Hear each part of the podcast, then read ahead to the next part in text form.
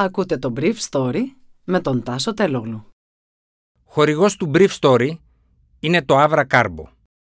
Avra Carbo. Ένας εναλλακτικός τρόπος ενυδάτωσης για κάθε στιγμή. Καλημέρα σας. Σήμερα είναι Παρασκευή 11 Φεβρουαρίου 2022 και θα ήθελα να μοιραστώ μαζί σας αυτά τα θέματα που μου έκανε εντύπωση πρόβλεψη της Κομισιόν για χαμηλότερη ανάπτυξη στην Ελλάδα το 2022 εξαιτίας του πληθωρισμού και της τιμής της ενέργειας. Καλύτερο από την πρόβλεψη το 2021. Συζήτηση κουφών μεταξύ του Ρώσου Υπουργού Εξωτερικών και της Βρετανίδας ομολόγου του, ενώ στο Βερολίνο αποκαλύπτεται επαφή υφυπουργού της νέας κυβέρνησης με τον πρώην καγκελάριο και λομπίστα των Ρώσων Γκέρχαρτ Σρόντερ. Το πραγματικό ακαθάριστο εθνικό προϊόν στην Ελλάδα αυξήθηκε κατά 2,7% το τρίτο τρίμηνο του 2021. Μεγάλη συμβολή σε αυτή την αύξηση είχαν οι ισχυρές εξαγωγές αλλά και η ιδιωτική κατανάλωση, σύμφωνα με τις χειμερινές προβλέψεις της Κομισιόν.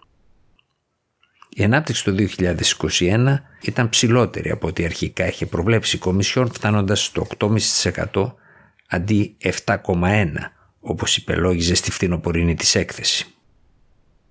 Αντίθετα όμως για το 2022 η πρόβλεψη είναι ελαφρά χαμηλότερη στο 4,9% αντί για 5,2%. Αυτό έχει σχέση και με το γεγονός ότι το φθινόπωρο η Κομισιόν εκτιμούσε ότι ο πληθωρισμός θα ήταν μόλις 1% και θα διαρκούσε λίγους μήνες μέσα στο 2022. Τώρα διόρθωσε δραστικά αυτή την πρόβληψή της κάνοντας λόγο για τριπλάσιο πληθωρισμό σχεδόν στο 3,1%. Η ελληνική οικονομία ενισχύθηκε σημαντικά από τουριστικές εισδροές αυτό το καλοκαίρι, ενώ και ο βιομηχανικός κλάδος έχει καταγράψει μεγάλη ανάκαμψη εξαιτίας και των εξαγωγών. Το τελευταίο τρίμηνο του 2021 επιβαρύνθηκε κατά ένα τρόπο από τους περιορισμούς λόγω του ξεσπάσματος της μετάλλαξης όμικρον. Το πραγματικό ΑΕΠ πάντως αυξήθηκε κατά 8,5% τον περασμένο χρόνο. Η πυροδότηση της ανάπτυξης για το 2022 αναμένεται να δοθεί από το λεγόμενο Σχέδιο Ανάκαμψης και Ανθεκτικότητας, το RRF. Οι καταναλωτικές δαπάνες βρίσκονται σε αρκετά ψηλό επίπεδο και η ιδιωτική κατανάλωση αναμένεται και αυτή να στηρίξει την ανάκαμψη της ελληνικής οικονομίας. Τέλος ο τουρισμός θα ξεπεράσει από όσα δείχνουν οι πρώτες κρατήσεις τα επίπεδα του 2019. Έτσι το πραγματικό ΑΕΠ θα αυξηθεί λίγο κάτω από το 5% στο 4,9% και στη συνέχεια το 2023 θα κάτσει σε εισαγωγικά στο 3,5%. Το μεγαλύτερο πρόβλημα είναι ο πληθωρισμός που αυξήθηκε το τελευταίο τρίμηνο του 2021. Το υψηλό κόστος ενέργειας θα περάσει και σε μια σειρά άλλα προϊόντα, ιδιαίτερα τα τρόφιμα. Ο ονομαστικός πληθωρισμός θα τριπλασιαστεί σε σχέση με το 2021 προσεγγίζοντας το 3,1%. Η Κομισιόν είναι αισιόδοξη ότι το 2023 θα ξαναπέσει κάτω από το 2% στο 1,1%. Ο Υπουργός Οικονομικών Χρήστος Σταϊκούρα χαρακτήρισε τις προβλέψεις της Ευρωπαϊκής Επιτροπής επιβεβαίωση της καλής πορείας της ελληνικής οικονομίας αλλά και των ευίωνων προοπτικών της. Η Ρωσία και η Λευκορωσία άρχισαν χθες κοινά στρατιωτικά γυμνάσια στα σύνορα με την Ουκρανία. Αυτά πρόκειται να διαρκέσουν μέχρι τις 20 Φεβρουαρίου και ο στόχος τους σύμφωνα με το σενάριό τους είναι να αποθήσουν εξωτερική επίθεση εναντίον των δύο χωρών.